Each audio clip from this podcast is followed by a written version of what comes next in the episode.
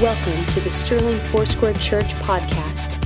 Our mission is to offer hope for the broken, lives that are thriving, the equipping of believers, and the launching of leaders. More info can be found at sterlingfoursquare.com. Thank you for joining us today. In 1962, uh, 1960, my family moved from the United States to South Korea. My dad was an army chaplain, and he got a two-year assignment in Seoul, Korea and the family got to go with them. It was an adventure to get there. Uh, but while we were in um, South Korea, I was able to join the Boy Scouts. And so um, that summer, I was able to go to the Boy Scout summer camp uh, at Taechini on the Yellow Sea coast of South Korea. And it was exciting. One of the uh, things that they wanted to teach us was uh, to work on a merit badge about tracking uh, how to track people in the woods, follow a trail, uh, those kinds of things. And so they had uh, organized a, a, plan that a, a, group of us boys would be on the beach with adults, and other people had left a trail, and we were supposed to end up on a bluff overlooking the seacoast and have a bonfire and a cookout and an overnight sleeping experience in the woods. Uh, and that's what that was supposed to be about. And so we got down on the beach, and I could see the trail. It was easily marked in the in the sand, and we began to trail. One of the things about me is that um, I sometimes think I know everything, and I can be a little bit stubborn. Uh, tenacious is what I would like to say. Um, but uh, we started to follow the sign, and I kept getting a little further ahead of everybody else as we walked to the, the next sign. And I kept getting further ahead, and I was so focused on following the sign that my ears closed down and I couldn't hear people around me yelling at me to come back, that I was too far ahead. And I just kept following the trail. Well, I got to a place where the trail petered out and there was no more trail, and I couldn't figure out where it was. And I turned around to look for the rest of the group to see where they were, and they were gone too. And I looked around, and all I could see was South Koreans. I was the only white boy on the beach, and it was kind of scary. Um, and so I didn't know exactly what to do. Um, and so I, I, tried to backtrack a little bit and see where they might have left the, the beach and you know, catch up with them, but I couldn't see it. There were too many other footprints in the sand, and you know, sand doesn't necessarily hold a footprint very well, uh, especially if it's warm and dry. And, and so I was alone and I was lost. And I didn't know exactly what to do. Uh, and so I thought about it for a little bit, and I said, Well, you know what? I, I think I can find my way back to our main camp. And I did. And so I got to the camp and I found the tent that I had my stuff in and I climbed up on my bunk and it was the middle of the afternoon and I was kind of hungry and alone and the tent was hot and I just kind of sat there waiting because I didn't know what else to do. I knew that this was at least a safe place. And eventually an adult came and found me and put me in a Jeep and we drove up to the campground where the other boys were at the fire and sleeping overnight in the cookout, and I got to join them, and the rest of the camp was, was better. That was one of my experiences in, in South Korea as a Boy Scout. Uh, we know that we need to read the Bible we've been following Jesus for very long, that's something that we pick up right away that, that we need to read the Bible, that we should read the Bible, that we ought to read the Bible. And, and yet, sometimes we have a hard time getting started. We don't know exactly when to read the Bible. What, do we do it in the morning? Do we do it in the evening? Do we do it at lunchtime? When do we read the Bible? Sometimes it's hard to start. And then when we do start, uh, we find it difficult to stay engaged, and pretty soon we're not reading the Bible anymore. Uh, I like the Bible app because it tracks how many times I've read the scripture, and I can see that number get one number larger every day, and that's that's exciting. I'm always sad when my large number goes to zero and I have to start over, but that's also the good thing. You can start over. You can start again and and keep reading uh, in the Bible. I, I got lost on that beach because I was stubborn. I thought I already knew how to track. But the reality was, I needed a guide. I needed someone to teach me, and we need someone to guide us in the Bible as well. We need someone to help us uh, get started, to stay motivated, and to gauge uh, with life affirming truths that are present in God's Word. Our anchor verse for this series has been Deuteronomy 8 3. And uh, there, towards the end of it, uh, it says, um, that man does not live by bread alone, but man lives by every word that comes from the mouth of the Lord. And so we want to focus on the life giving Word of God to us. Our series has covered the, the fact that the Bible is a firm foundation for our life, that we want that foundation under us to hold us secure, that we can stand firm and grow on that foundation, which is God's Word, which is Jesus Christ. And we've also heard and understand that we need the whole Bible for a whole life, that we just can't pick and choose. We need all of it in order to have a whole life, a wholeness of life. And that we need to develop a listening ear so that we can hear clearly from our Father when He speaks to us through Scripture. If you have your Bible, I would ask that you would get it out and hold it up. And let us pray. Loving God, we thank you for your word uh, that gives us life.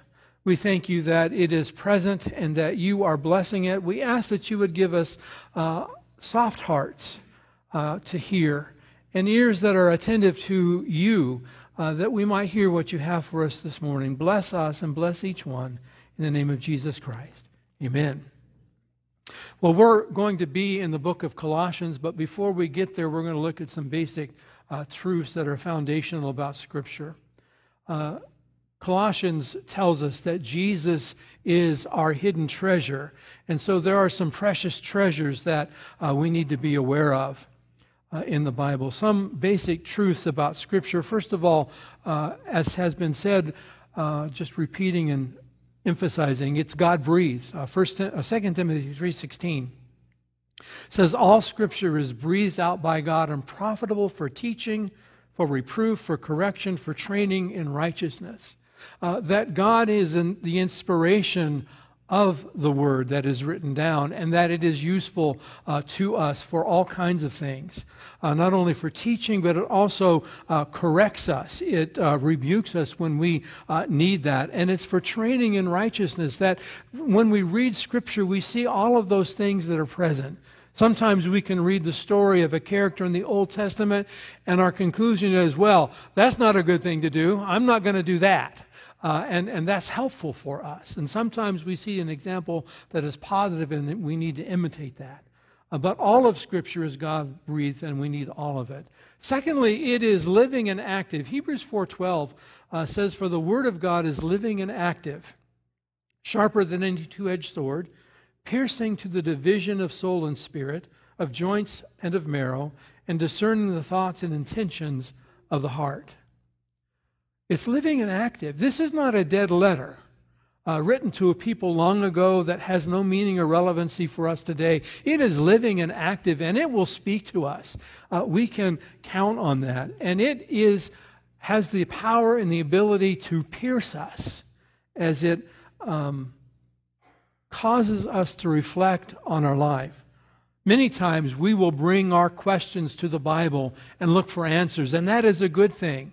But did you also know that the Bible is asking questions of our life? That it is examining us as well, that as we're reading it, we're reflecting on our life in the light of the truth that is there, and we're seeing things sometimes that aren't so good that God wants to deal with. And so it is living and active, and it is piercing from time to time. And so we need to be aware of that. Also, the Word of God is effective. Uh, the following verse uh, to uh, 2 Timothy 3:16 verse 17 says uh, that the purpose of this God-inspired, God-breathed word is that the man of God may be complete, equipped for every good work. That the outcome of Scripture is that you and I would be equipped, that we would have the resources, that we be supplied with what we need uh, to go into the work that God has prepared for us. Paul in Hebrews writing uh, uh, doxology uh, at chapter 13, verses 20 and 21, points out to us that the equipment is to provide everything good for us in Jesus Christ. Paul writes, Now may the God of peace, who brought again from the dead our Lord Jesus, the great shepherd of the sheep, by the blood of the eternal covenant, equip you with everything good that you may do his will, working in us that which is pleasing in his sight, through Jesus Christ, to whom glory be forever and ever. Amen. The Bible indeed can be challenging without a guide. Uh, the Pharisees were very learned in Scripture. Uh, they knew the Old Testament backwards and forwards. Uh, and, and they were trained in it. And they were learned. They were experts. And yet, when Jesus appeared on the scene, their training, their experience, their understanding was of no avail.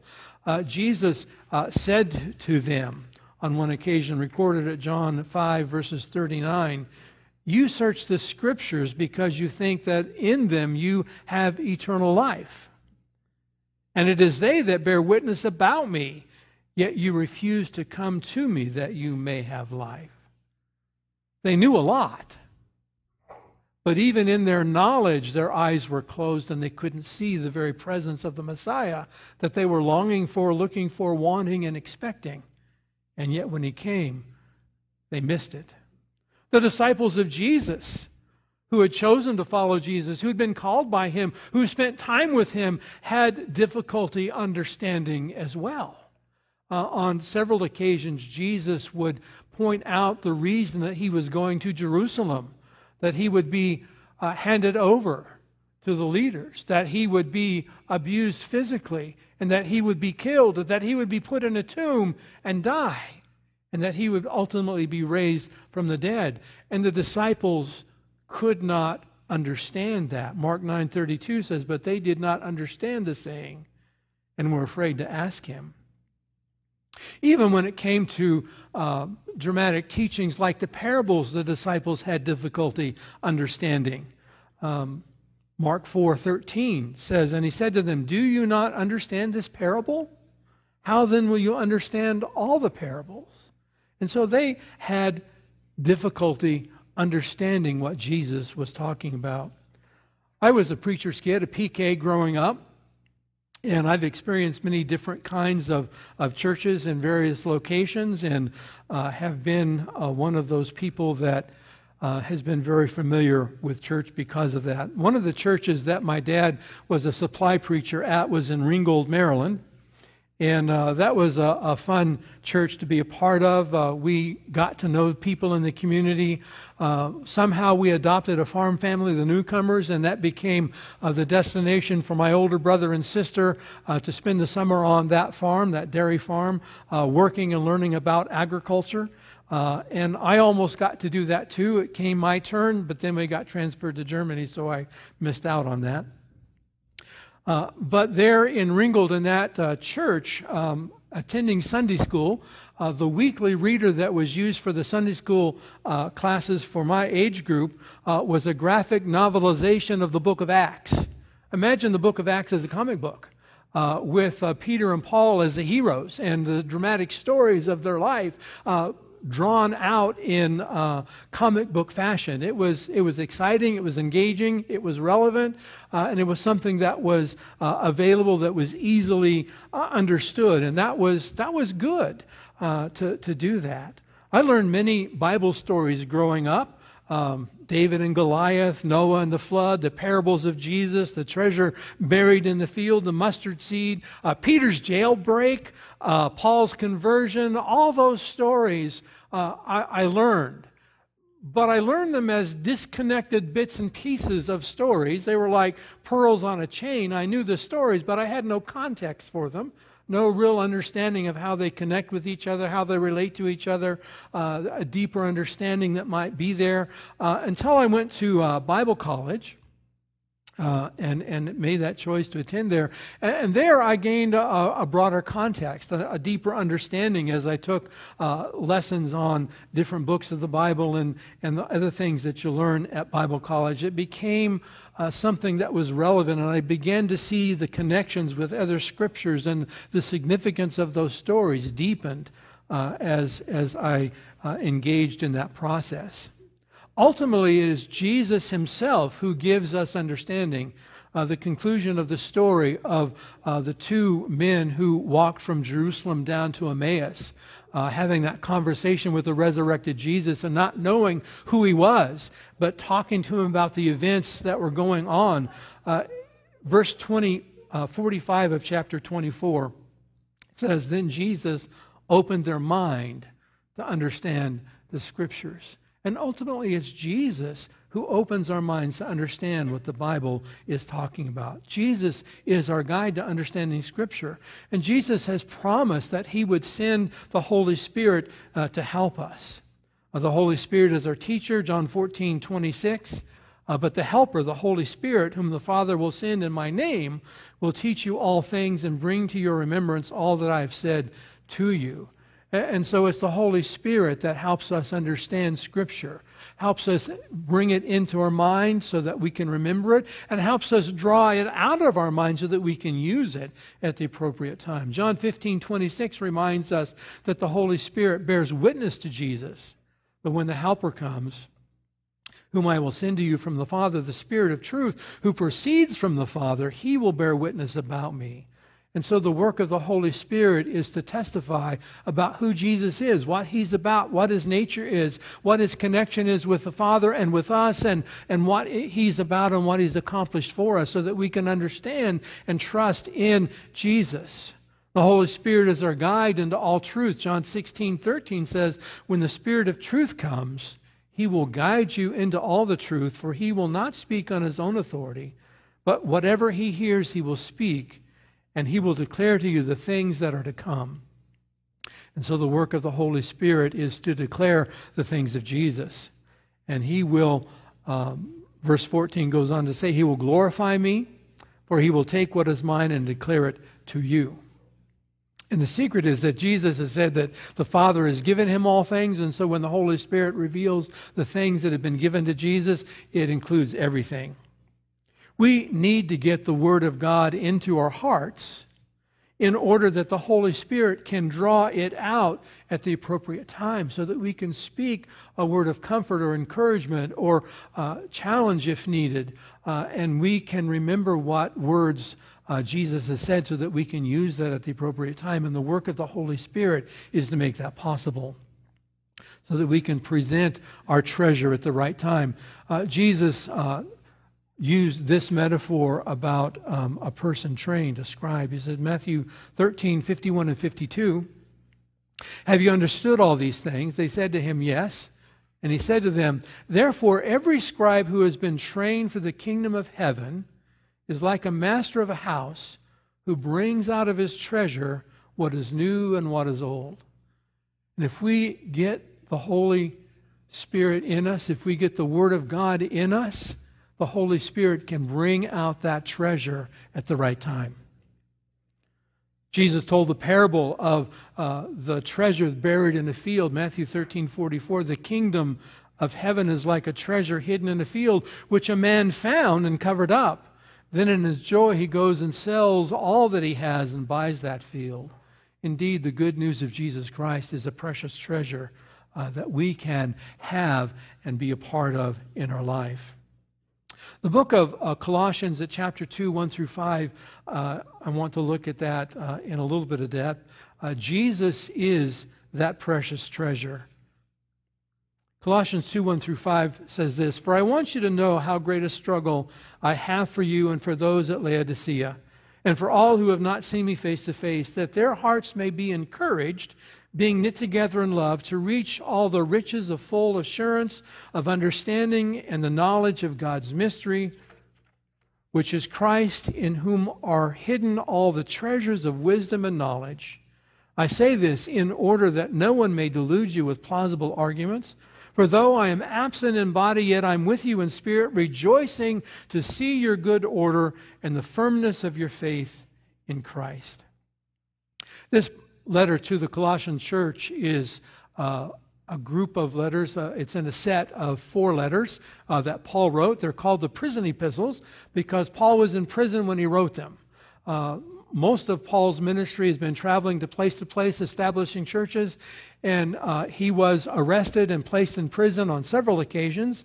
And uh, we don't know if he wrote these from Caesarea Philippi uh, when he was in prison two years there in uh, Palestine, or if he wrote them from Rome when he was in prison there, at the latter part of the book of Acts indicates.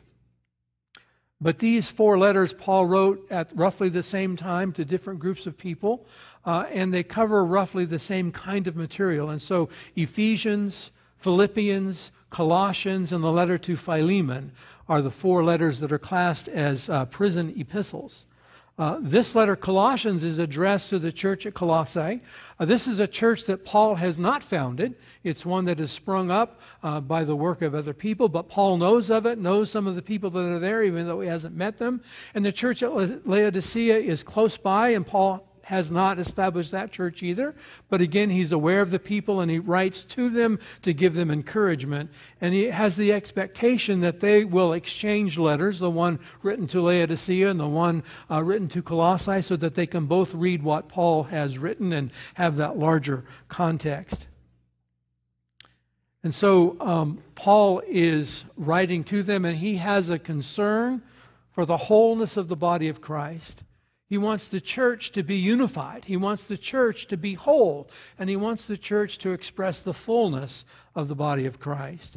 And in the church at Colossae, there is a strong racial tension that is present. Uh, the two classes of people in Paul's time are the Gentiles and the Jews. And they're like oil and water, and the prejudice runs deep on both sides, and both groups of people are present in the church in Colossae. And many of the churches that Paul founded uh, are mixed, a Jewish and Gentile people together, and they have to find a way to overcome their inherent prejudice. And so Paul is writing about that strong racial tension that is present in this church. There is a thread of Jewish asceticism that is in the Colossian church.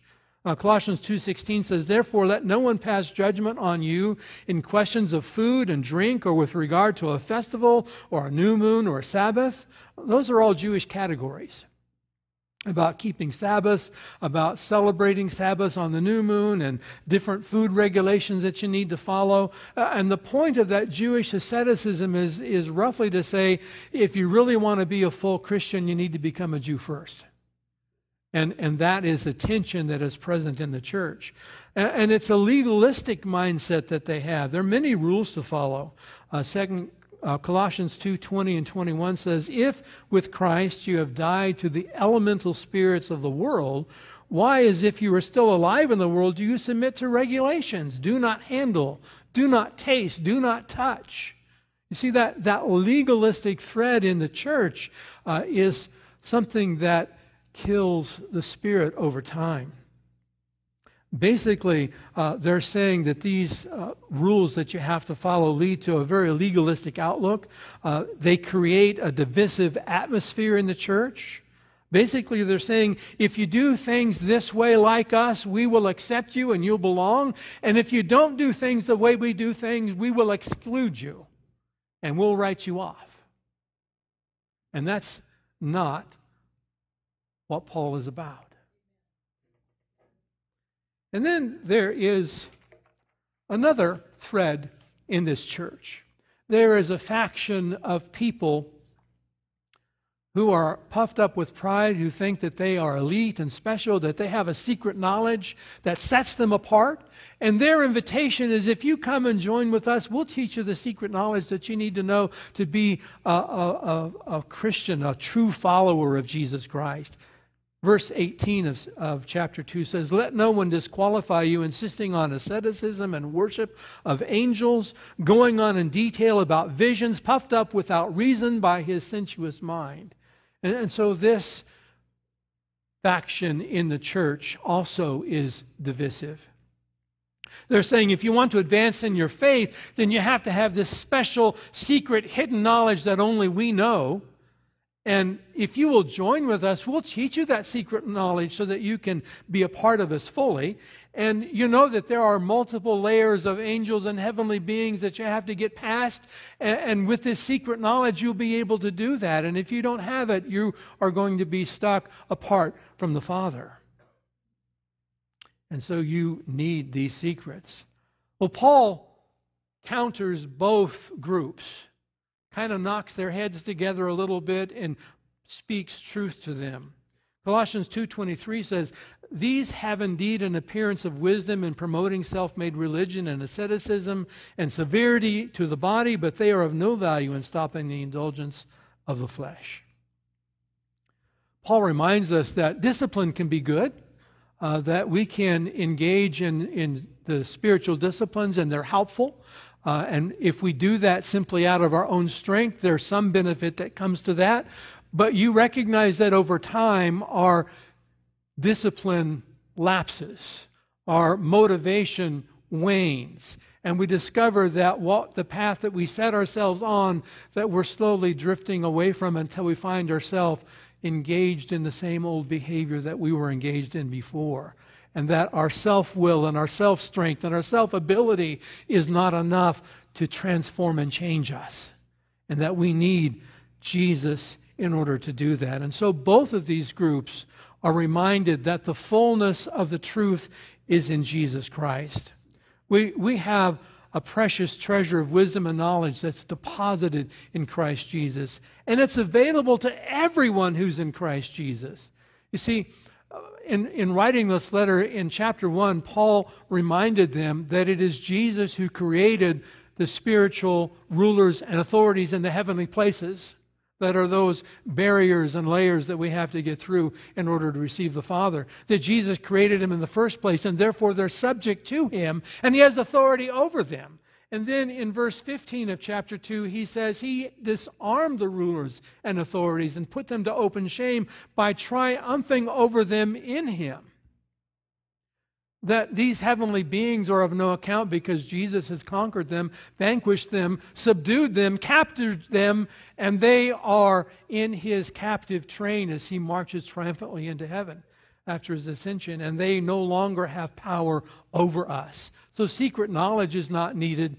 It's all present in Jesus Christ. All we need is Jesus, and he's the one uh, that is our victor. Here's some precious treasure that is in Jesus for us if we will simply turn to him and look to him. First of all, uh, the Father has qualified us for the kingdom of God. If you look at First or Colossians 1:12, in a short sentence, Paul says, giving thanks to the Father who has qualified you to share in the inheritance of the saints in light. That is our Father Himself who says, You belong. You're qualified. I want you in my kingdom. It is the Father who declares that over us and allows us to come in. And what the Father has qualified, no one has the authority to disqualify, not even ourselves. And so we're qualified, first of all, by the declaration of the Father. In verse 4 of Colossians 2, Paul says, I say this in order that no one may delude you with plausible arguments. There are times that we'll hear arguments about why we're not good enough, why we shouldn't be in God's kingdom, why we've fallen short. And we can take that in, and it is destructive. We need to remember that it is the Father who's qualified us and that we are belonging to the kingdom because of what he has said and the work that Jesus has done on our behalf. And so Paul writes in verse 16, let no one pass judgment on you in questions of food and drink or with regard to a festival or new moon or Sabbath. You have freedom in Jesus Christ to live out your faith in a way that's keeping with God's word. My dad died of cancer in 1977. He had a brain tumor.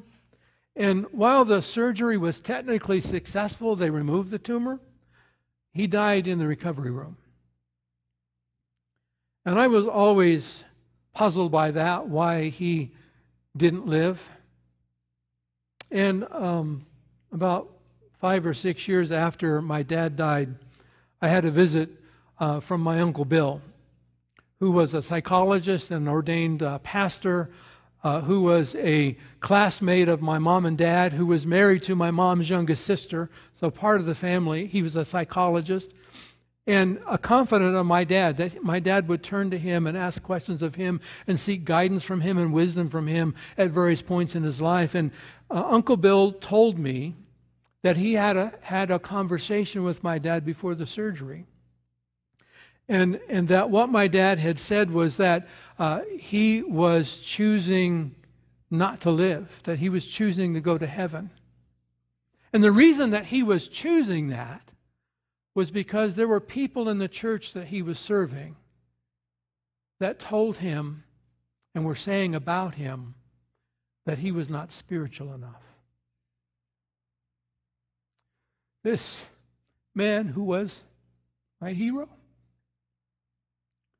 who was charismatic, who had a charisma about him, who could open the Word and speak just from the Bible without notes, who spoke powerful messages that draw people into God's kingdom, who, as a pastor, took a church that was small and in five years was one of the fastest growing churches in Texas at that time, was not spiritual enough. And my dad chose to go home. That makes me sad I'm at peace with that, though. And I love him still. Don't let anyone tell you that you're not qualified.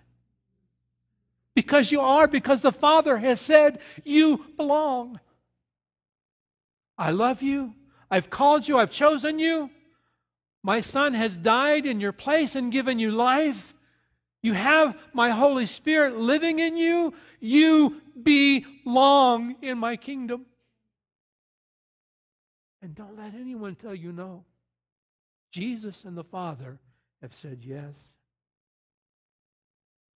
Not only that, you and I have the fullness of God dwelling in us. Colossians 2 9 and 10 says, For in him the whole fullness of deity dwells bodily, and you've been filled in him who is the head of all rule and authority.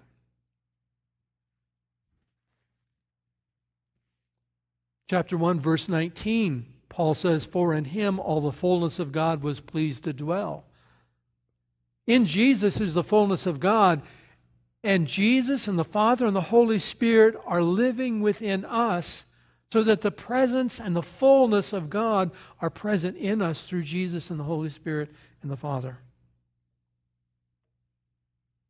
Paul summed up that thought this way in verse 27 of chapter 1 when he wrote, To them God chose to make known how great among the Gentiles are the riches of the glory of this mystery, which is Christ in you, the hope of glory.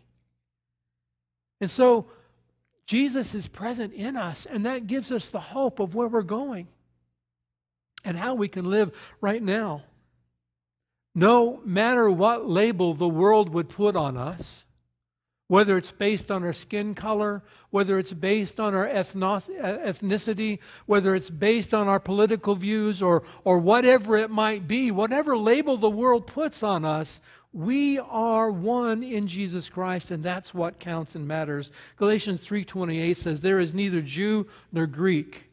Those are those um, racial lines. There's neither slave nor free. Those are those economic lines. There is no male and female. There's no gender lines. For you are all one in Christ Jesus.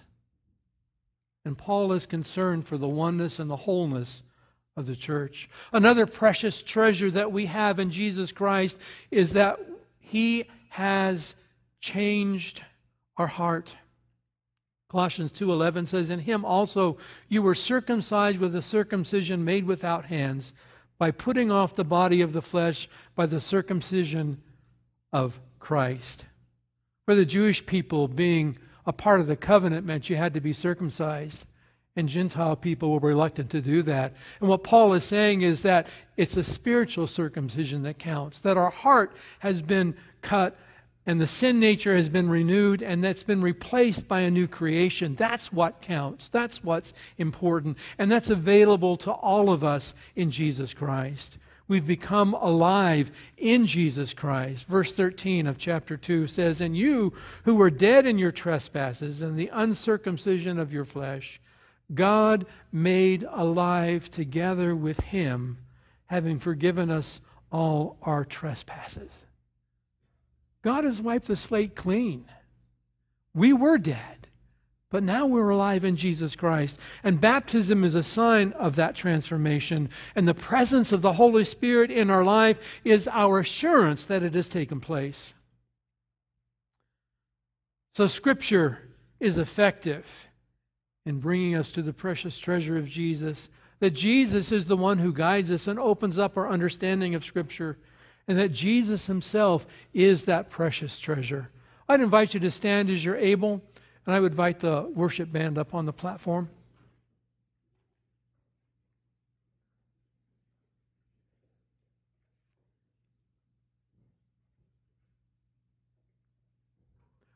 What would it feel like if all of your doubts were removed? That every question you had was answered? Especially the questions about do I belong? Am I a part? Do, are these my family? Is this my people? How would you feel if you had the full assurance of the Father's love for you? If you knew without a doubt that you belonged in the kingdom, that Jesus was alive within you, what would it be like if Jesus brought Scripture alive for you? That your heart was soft to his presence, that your mind was opened by the Spirit to understand. What would it be like to experience a firm foundation in God's Word? To have something to place your feet on so that you can have rest and support? Allowing all of Scripture to inform your living.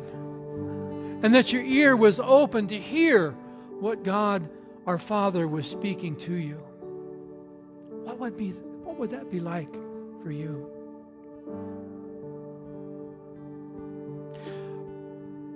What would it be like for, for all of us if we trusted in the Father's love for everyone? Not simply focused on ourselves, but recognizing that God loves everyone. And that because He loves everyone, we can love others too. What would it be like if we lived out the truth that Jesus is alive within us in our congregation? That people could feel the presence of God in this place. That God could feel the presence, that, that people could feel the presence of God in our life as we went about our daily living. What would it be like if our hearts were soft and our ears were open to hear directly from the Father. What a blessing we would be for our community. Would you pray with me? Loving Father, I thank you that you are present and that you have spoken over us your declaration that we belong to you. That not only do we belong, but that you've come to live within us in Jesus Christ. And that you are changing us and transforming us by your Spirit. Father, I thank you that, that you are speaking to us and that our ears are open to hear and that we are saying yes to you this morning. Bless each one here. As we go forth from this place, may we walk with your Spirit May we walk with understanding that you are present and that you are at work within us to draw people to Jesus. Thank you for your love and grace. In Jesus' name, amen. Well, I've got some action steps for us this week. Uh, when you read Scripture this week, would you pray first? Ask Jesus to reveal something for you, and then read your text, uh, pray for, prayerfully, and then prayerfully listen for the Father's answer. He'll speak.